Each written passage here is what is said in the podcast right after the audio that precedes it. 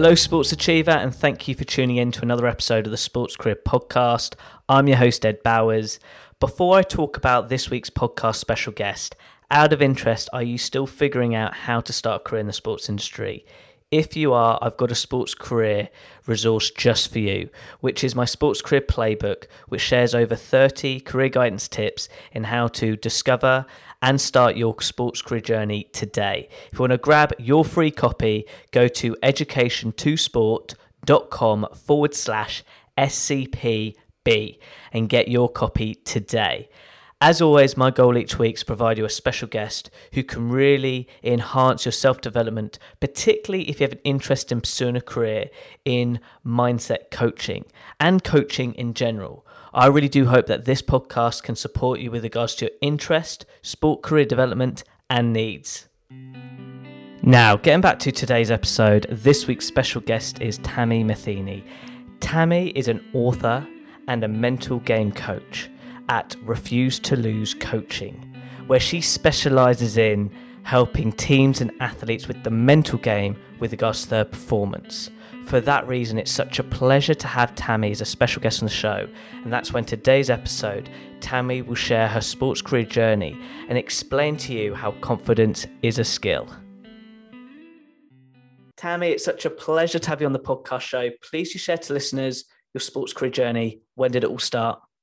My sports career journey started, I think, when I was born when I came out of my mom's womb. my uh, father was a coach, a football coach at the time, and I grew up in the field house um, and just have always had a love with sports since then.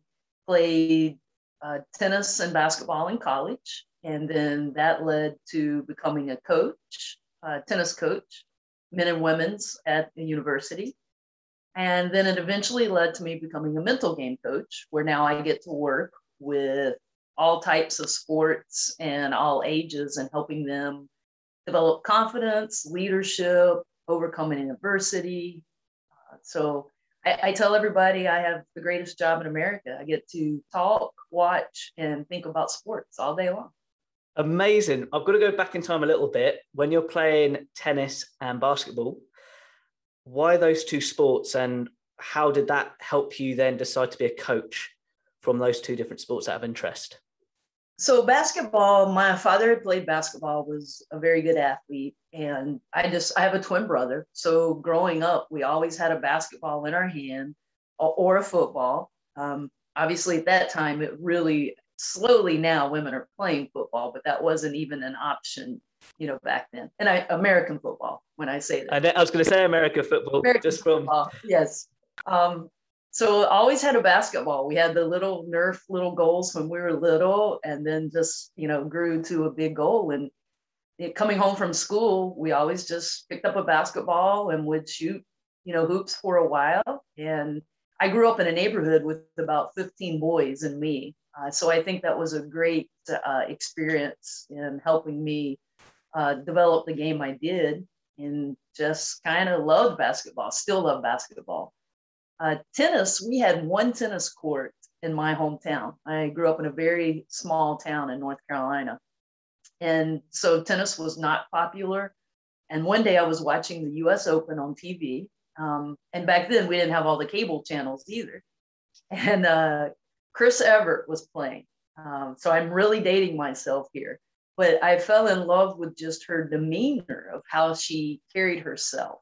And you couldn't tell if she won or lost and so my dad bought us this wooden racket, and we would just hit against the backyard. I mean, the back, um, you know, the siding of our house. And then we went one day to play on the one court, and the high school coach came by and was like, I hope that you plan on playing in high school.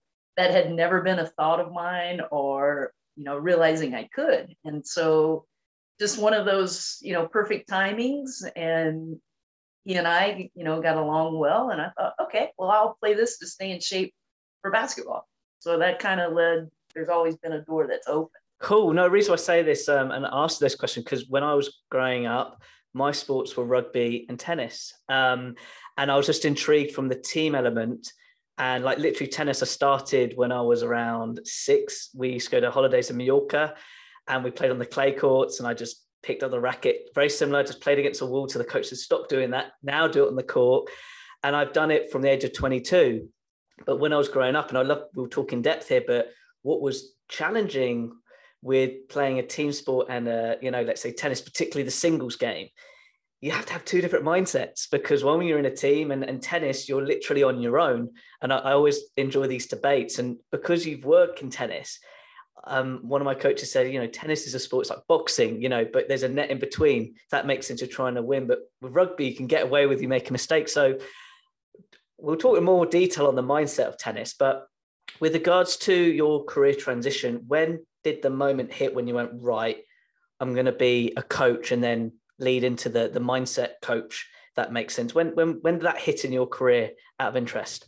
Before I jump on that, though, I will say with the mindsets, I needed the the diversity of having a team and then on my own. So that that meshed well for me of being on my own, then having a team. Um, but I, I, you know, kind of laughed there when you asked me that last question because as a senior in college, uh, the school paper had interviewed me about my career, what I was going to do. And they said, Well, will you coach? And I, I said, No. I had seen my father as a football coach, baseball, basketball coach, and he had always told me never coach.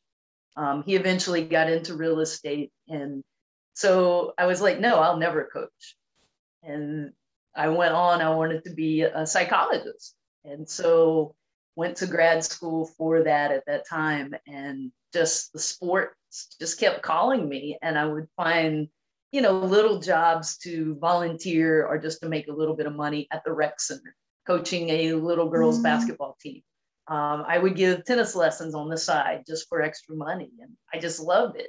And I went to grad school at University of North Carolina for sports administration. Eventually, a long path here, and I had to fulfill an internship.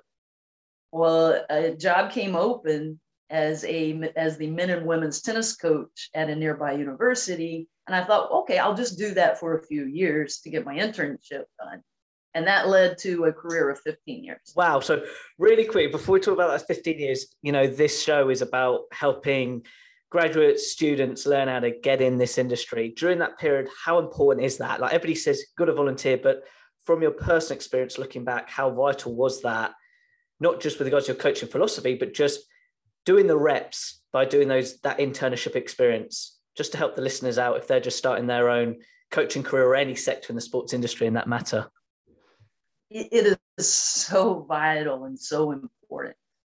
You know it's like we have to advertise ourselves to then get the jobs we want. Mm. and I, I think the mindset and i've seen this with my brother so i don't even think it's a generation thing but we want quick success. We want that quick result.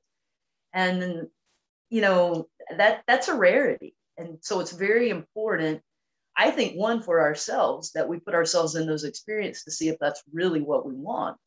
But second of all to learn to make contacts to get that experience to show you can handle things.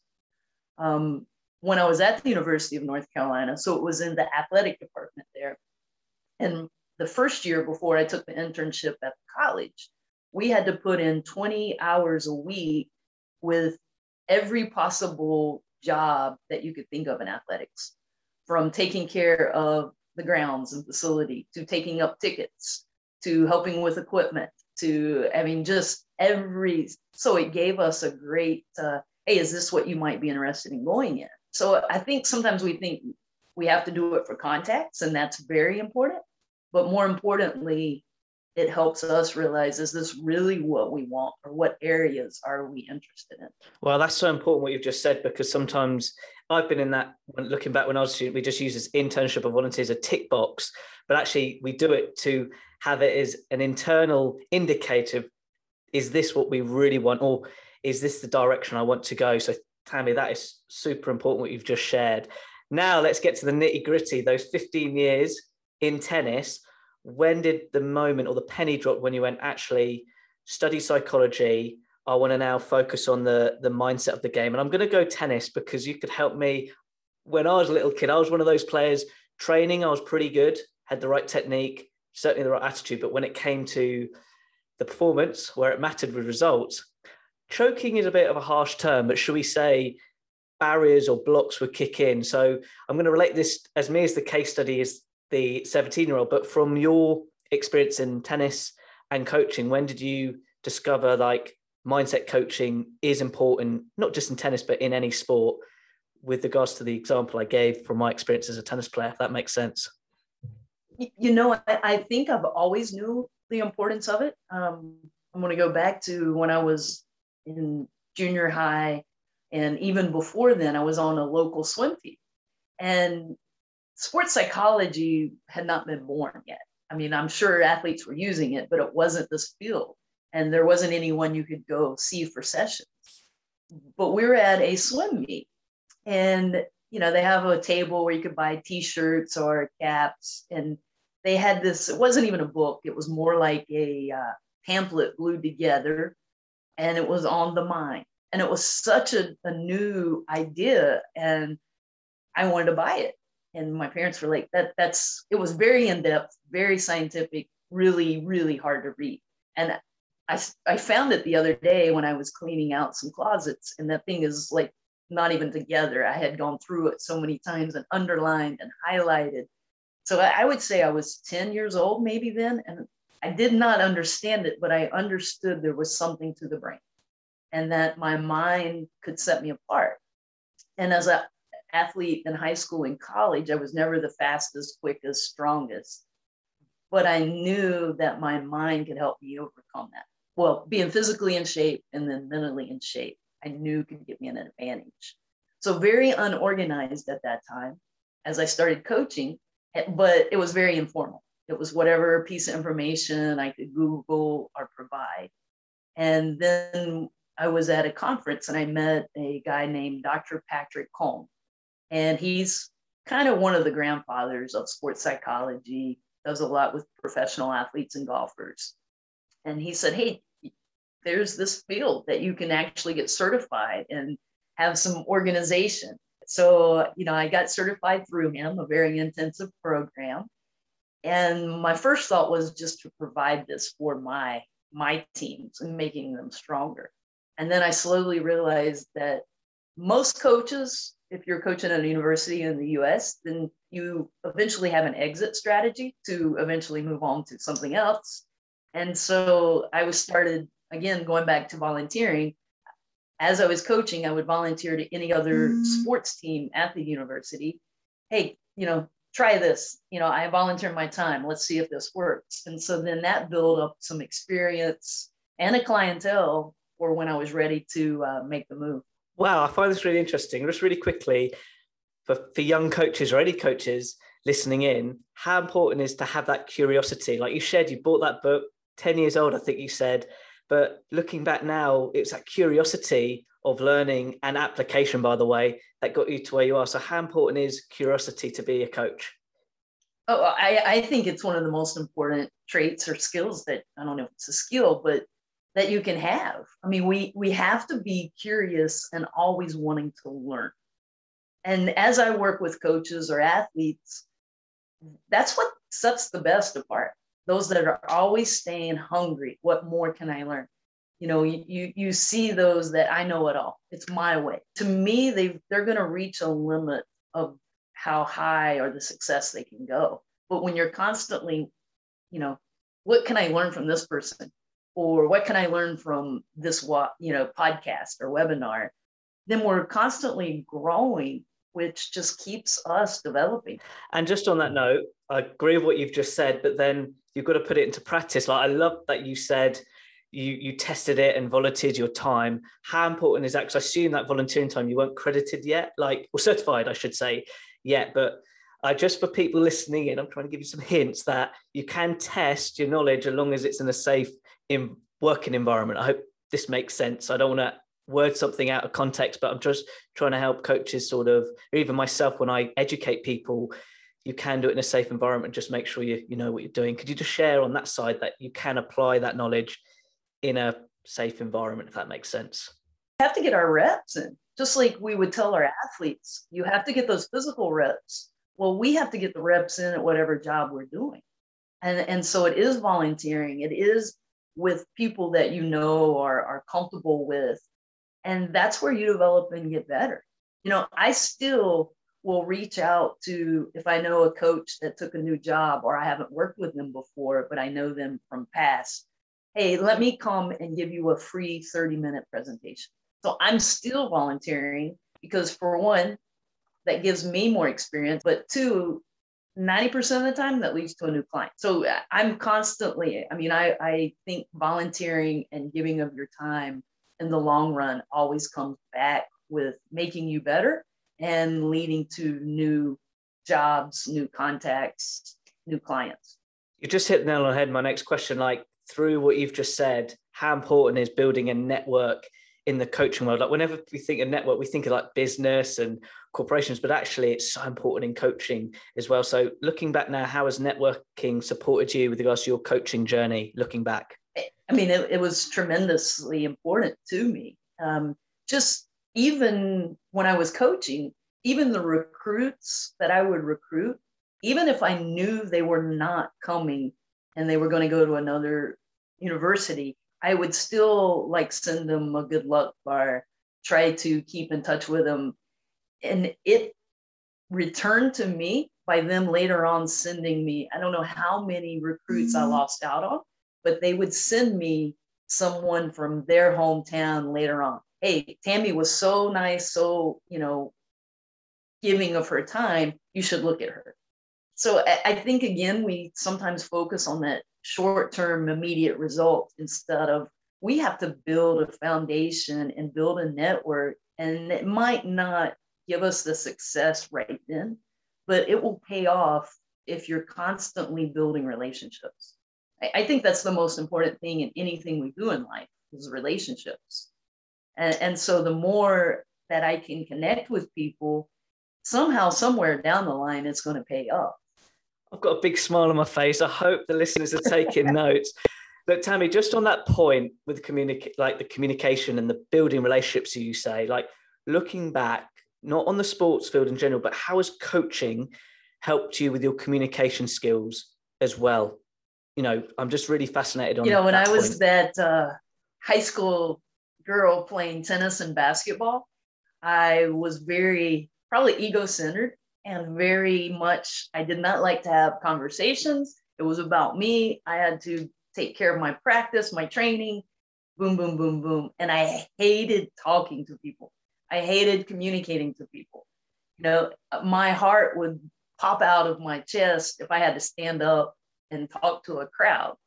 Uh, it's funny when I run into old high school classmates. They're like, you do this job and stand up in front of hundreds of people, and they just can't comprehend that. So I, I think when I became a tennis coach, I realized I had to communicate.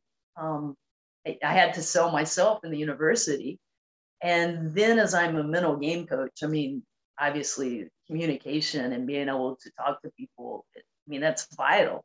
Without that, I I wouldn't still be in this job. Okay, so finally, before we get to today's podcast topic, which is a cracker, by the way, because I love your blog, your website, and very soon your books. I can't wait to talk about that as well.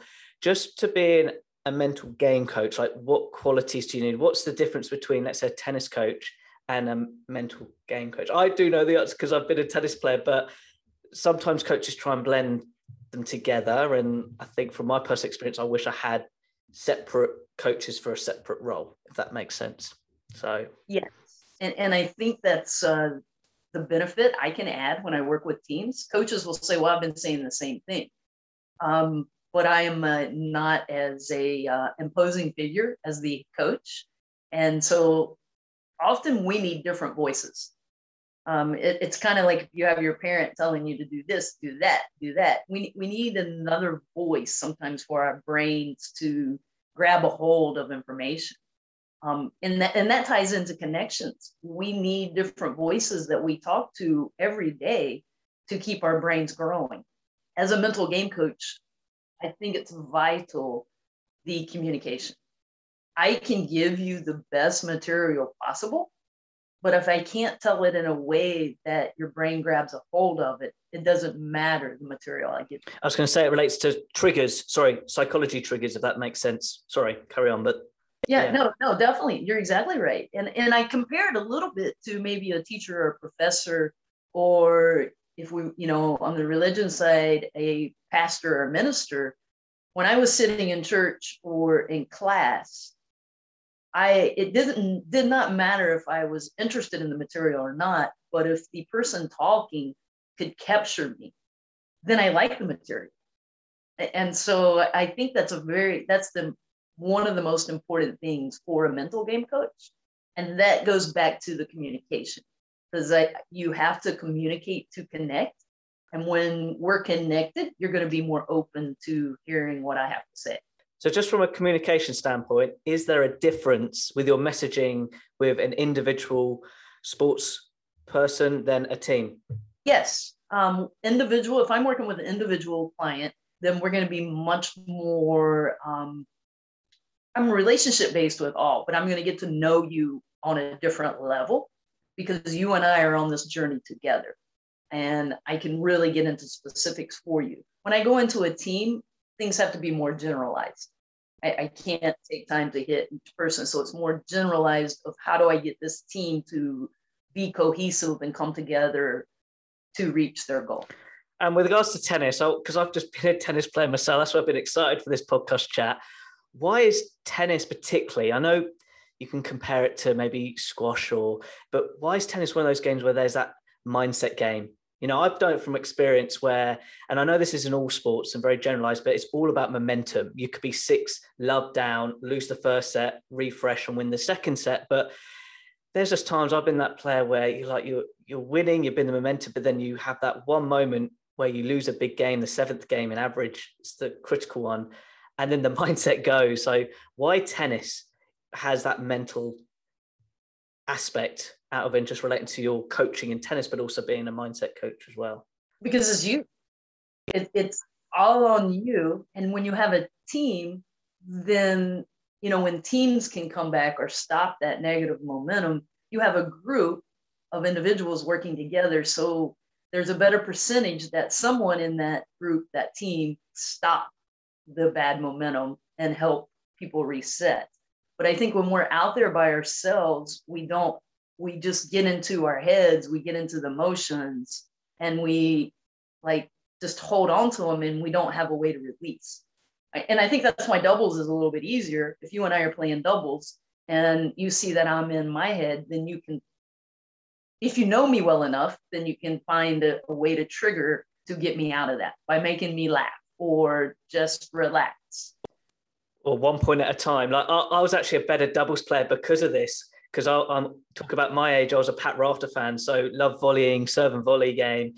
Um, but I was not like an Agassi who just could stay at the back. But you're right. Um, that's a really good point because I used to have debates really because uh, I used to where I used to play, it was a big golf course, and I go, well, golf has the same pressure. But yeah, but you've got a caddy. Like I'm just on the court with my mental note cards, like just trigger words to snap out the negativity or the bad part of that set. So that's a really good point. Um, yeah, again, I hope that this is just more curiosity now, and wish I had when I was a tennis player um, over 15 years ago. But just going back to this podcast topic now, I want to dig deep. I want I want to hear more about the work you're doing with us to confidence. And today's podcast topic is how is confidence a skill? Um, I'm going to give you the floor and the mic, but really fascinated on this point now confidence is a skill. It, it you know, I, I, think a lot of people think you're either born with or without it, but it, it's cultivated. And I have identified four different steps that if we work at every day consistently, then we're going to have a good foundation of confidence. Um, and that's your self talk. Uh, so if I'm working on my self talk every day and trying to just make sure I stay, I call it P square, positive or productive. But instead of, oh, that was a horrible shot, a productive thought, okay, what am I going to do for the next shot? Or what did I learn from that shot? The second one is your body language. I call it walk the walk, how you carry yourselves, uh, your face expressions, because your body language and your talk, they go hand in hand. They're like teammates. They're the, they're the double partners. And so when I carry myself stronger, it's sending better messages to my brain. So your body language can really tie into your confidence. The third one is what I call see it, be it. And that is visualizing, but it's also how do you see yourself? And really starting to work on that picture of the confident athlete you want to be. And so I, I challenge my clients every day when you wake up, like just close your eyes for a second and see that confident person when adversity happens. Because I think that's the catch. It's really easy to be confident when things are going your way, but you separate yourself when you have adversity. And so I want you to plant those pictures in your mind of seeing you overcome that double fault on set point, maybe in how you respond to it. And last is the preparation. You have to put in the work in order to be confident at anything you do. Now, a lot of tennis players, a lot of athletes, a lot of coaches put in the physical work, but you have to put in the mental work as well. And if if you work on these things daily, consistently, then your confidence is going to grow stronger and stronger. And you're going to get off of what I call the roller coaster. Things are good, you're up here. Oh, things are bad down here. Up and down, up and down. Um, so that was in a nutshell. So I can tell that you have questions to ask. So. Uh, you're amazing. I hope people are no- taking notes. I can't wait to re-listen to that. Just to carry on the theme of confidence um, with regards to adversity. Before the call, we talked about how you know COVID has influenced our lifestyle, and he said, "Ed, I had this pity party. I had my pity party. If you don't know what pity party is, it's just when you have a period where I think, my, from my experience, it's when your mind shuts down and you panic and you're like, what am I doing? How am I going to get out of it? And I, I, sort of said it relates to adversity. But looking back um, from that experience of your pity party out of interest, how has that made you stronger now with regards to using adversity as a tool to overcome your confidence and who you are with regards to your personal growth? anytime that we can overcome a difficult situation, I, think that just naturally gives us confidence. You know, I, I went through the most challenging period I have faced yet in my job, and my job is now benefiting from it. Uh, so I, I think it's, and you mentioned this, we have to see adversity as a good thing. Adversity is what separates the good from the great. We have to develop mindsets of of embracing the adversity, almost wanting it. Because when it is your best friend, okay, this moment was meant to happen. What is good? Finding the this is good from it. So you can then bloom maybe the next day, maybe the next month, it might be a year from now. But keeping yourself mentally alive when you go through the adversity, because we need adversity. So, on that note, how important is it just to focus on the controllables? You know, I think the one thing I've learned with COVID, it was an uncontrollable, which which had an impact from a mental, for me, a mental standpoint. So, from your point just then that we need it, I assume the next step is relates to the four tips you gave early on, having that level of confidence, but focusing on what you can control, then overthinking things, if that makes sense. I think that's you know that's vital. Um, when you're going through a rough period like COVID or a bad set in tennis, our brains tend to start gravitating to what's not going well. And that's usually stuff we can't control. Um, but I call it a circle of success or a me circle. And that's one of the first exercises I have clients do to draw a circle and you list everything you can control 100% inside that circle. And so the idea is to have this visual. Whoop, I'm not in my circle. I've got to get back in my circle. And the more you can stay in your me circle, circle of success, and the more confidence. Because it's really hard to be confident when you're focused on things you can't control. Because even if you do get a positive outcome, you couldn't really control it. So you didn't do much about it. So it's vital that we, okay, what can I control in this moment? And that really changed my mindset and got me out of the pity party during COVID it was like, okay, what can I do? I'm not having the jobs and being able to talk to my clients like normal. Oh, I can get in front of more people with webinars and podcasts and Zooms. Just opened up a whole new new ball game for me. So again, once I shifted my focus to what can I control, then it, it's amazing how things work out. Thank you so much for that exercise. And just with regards to some examples, I'm going to say a few. With that circle, what you write down, I assume it relates to attitude, how I show up, um, with regards to my morning routines. The, like, I just want the listeners to think, well, what do I write in this circle? Is that the sort of stuff you mean what I've just said? That makes sense. Definitely. Um, you know, confidence. A lot of people want to argue that they can't control their confidence, but again, you can through those four steps. Confidence would be in there. Attitude, um, how I respond or communicate to teammates or coaches or opponents. You know, my body language. I can control that. Um, I can control my preparation of did I get a good night's sleep or did I eat well or what am I doing in the moment? So, you know, there's not that much you can control except you and how you respond and react to things. But if I respond to that instead of a bad call, in tennis, there's so many bad calls, you know. And so too often you see athletes and even coaches that they hang on to that. That was a bad call. They're cheating me. Well, now you're focused on something you can't control and it grows. And, and one of my favorite sayings is what you focus on grows. So I'm going to shift that she cheated me to, okay, that must mean she thinks she can't beat me without cheating. So now I have the power, and that actually fuels my confidence. So I, I'm coming back to the circle of something I can't control. Wow, I love that phrase. You just said, you know, what you focus on grows. Great, great quote there. That is brilliant. I I totally agree with what you've just said, but that just was like a eureka moment. Just then, look, Tami, you've said so much awesomeness already, but I would love to talk about your website, your books, what inspired you to be an author, and if you don't mind, please can you share to listeners your blog posts? Um, so I'm going to give you the mic. What sort of inspired you to? Okay, I'm a you know I'm a mindset coach. I help with elite athletes, but then I'm going to build a online platform not to promote who you as a coach, but what inspired you to sit down and be an author? um, I, I laugh because this is another uh, story of my journey of getting outside my comfort zone. I, I, made really good grades in high school and college, except for anything involved writing.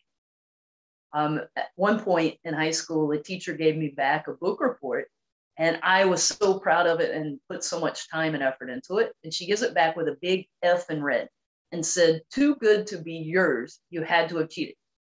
And so it just fed this belief that I couldn't write. And I, and I hung on to that. Um, and I focused on that. So I became this mindset coach, speak to teams, speak at conferences, stand up and talk. And, you know, people are like, you need a blog or you need a book. You need to give us more instead of just when you're in person. No, I don't write. And it was just so easy to stay in my comfort zone No, I don't write. And uh, I had a uh, coach that I was working with in soccer, and he was in between jobs. And he said, Okay, you say you can't write. Why should I hire you as a mindset coach if you're telling us to get outside of our comfort zone? And I was like, Point taken. Okay. Uh, all right. You know, he's challenging me here. Good. and so we decided we would work on it together. Well, kind of the easy way out. I was going to provide the material and he was going to write. Um, but he ended up getting another job and it, you know it, it, didn't work out for him to help me. And i threw another pity party. Well i guess i'm just not going to write.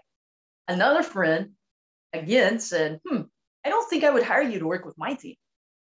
Okay uh, all right i'm going to write. Because i thought i had to write this elegant piece that you know would be a new york bestseller or mm-hmm. something. And you know another friend just said just write and be you. And so i started like recording myself and i would try to take notes on you know what i was saying and I, I just put the book in the form of how i speak and i try to as short and as short of words as possible give you the topic and then i want to share a story and then i'm going to give you ways now you can go put it into action. So it the first book the confident athlete very easy read. Uh, it'll never win any high awards, but it, it's so easy for athletes and coaches to take and apply quickly.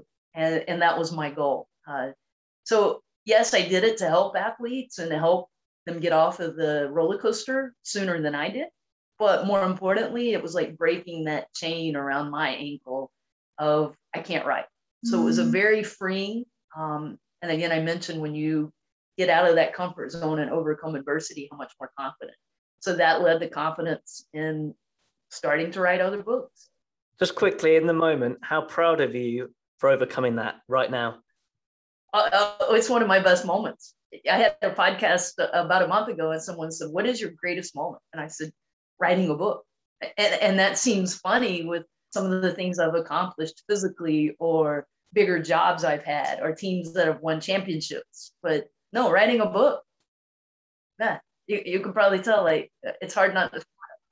I could see it's like yeah, it's like ear to ear uh, with regards to your smile. Um, but look, just just on that note, could you just share to listeners both books? My goodness, I wish I had the Confident Athlete book when I was a tennis player. Looking back when I was sort of twelve years old, but could you just share a real just, just share both books and how it could benefit an athlete who is listening in?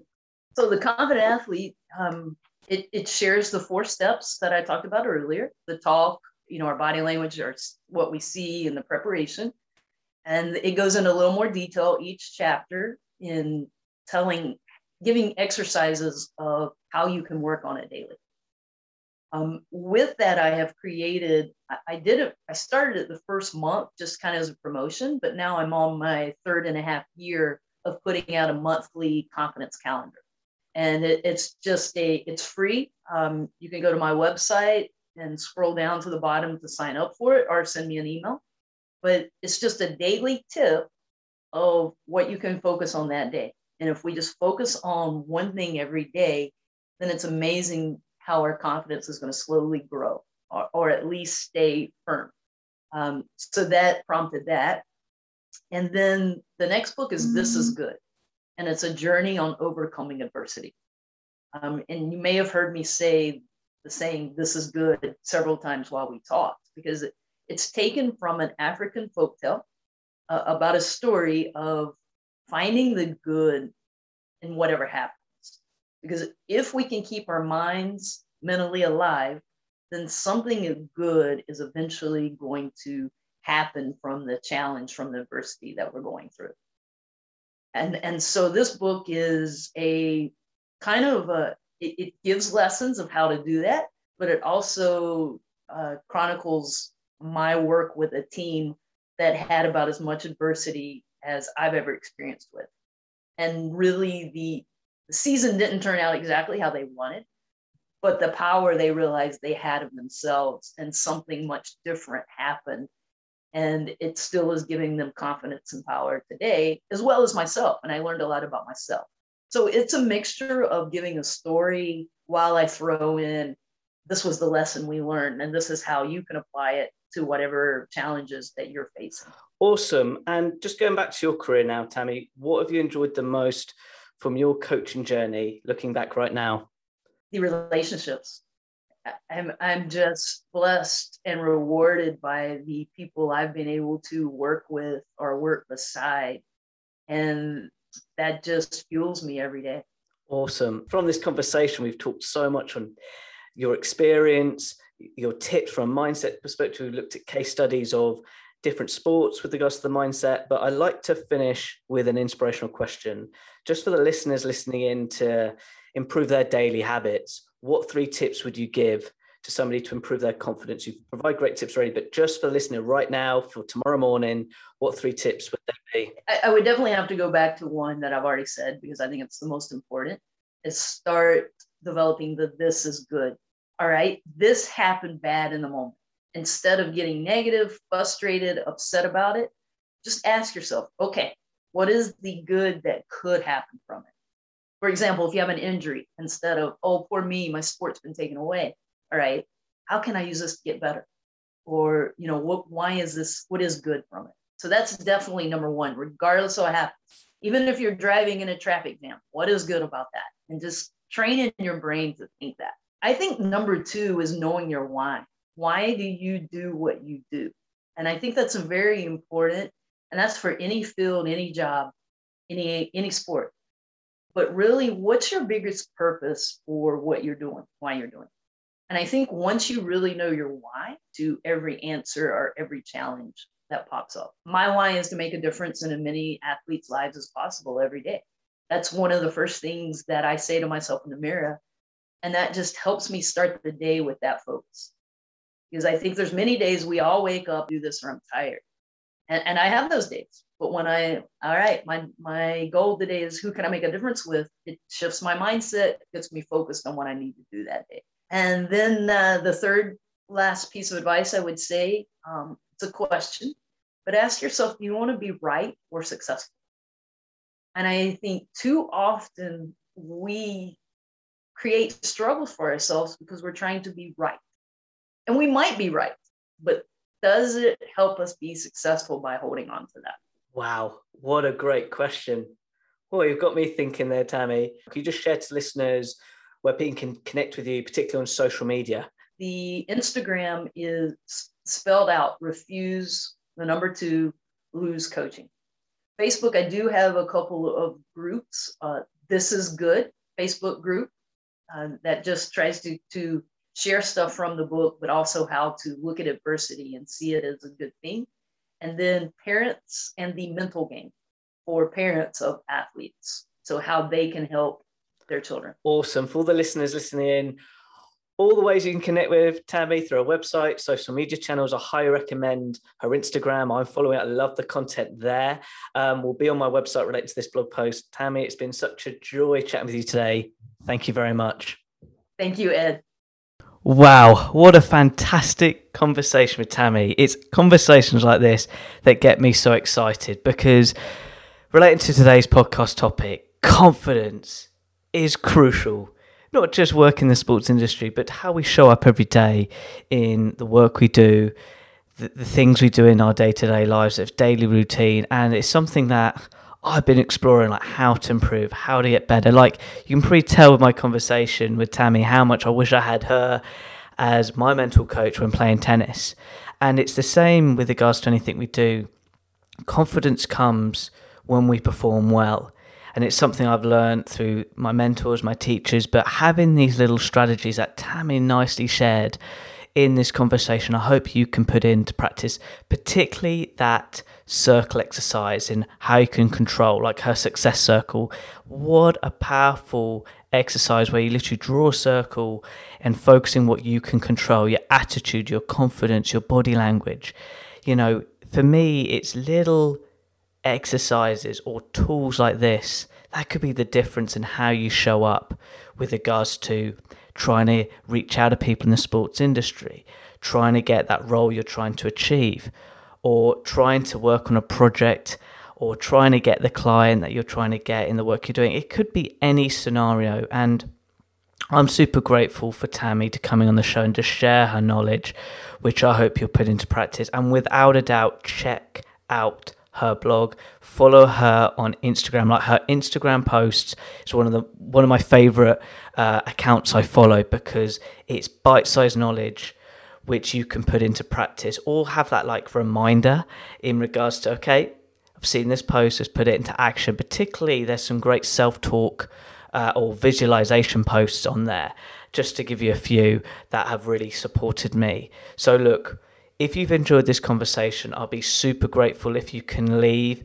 a review and a rating on the podcast platform you listen to this. But also let me know on Twitter or Instagram, which is Ed Bowers 101, with your biggest learning lesson. I'd love to hear it. But with regards to the sports career tips right from the end from Tami, I have to really emphasize this point again because it does come up a lot. But I'm a big believer of repetition is how we put learning into practice. And you've got to have a why, you've got to have a purpose in what you want to do in the sports industry and really just dig deep in that passion or purpose and follow through in that. I think it's really key. We've all got different interests, but when we put that interest into a meaningful purpose, actually things get a lot easier and your career just builds momentum and at the same time you build confidence so look put those career tips right at the end and really make it happen today and do it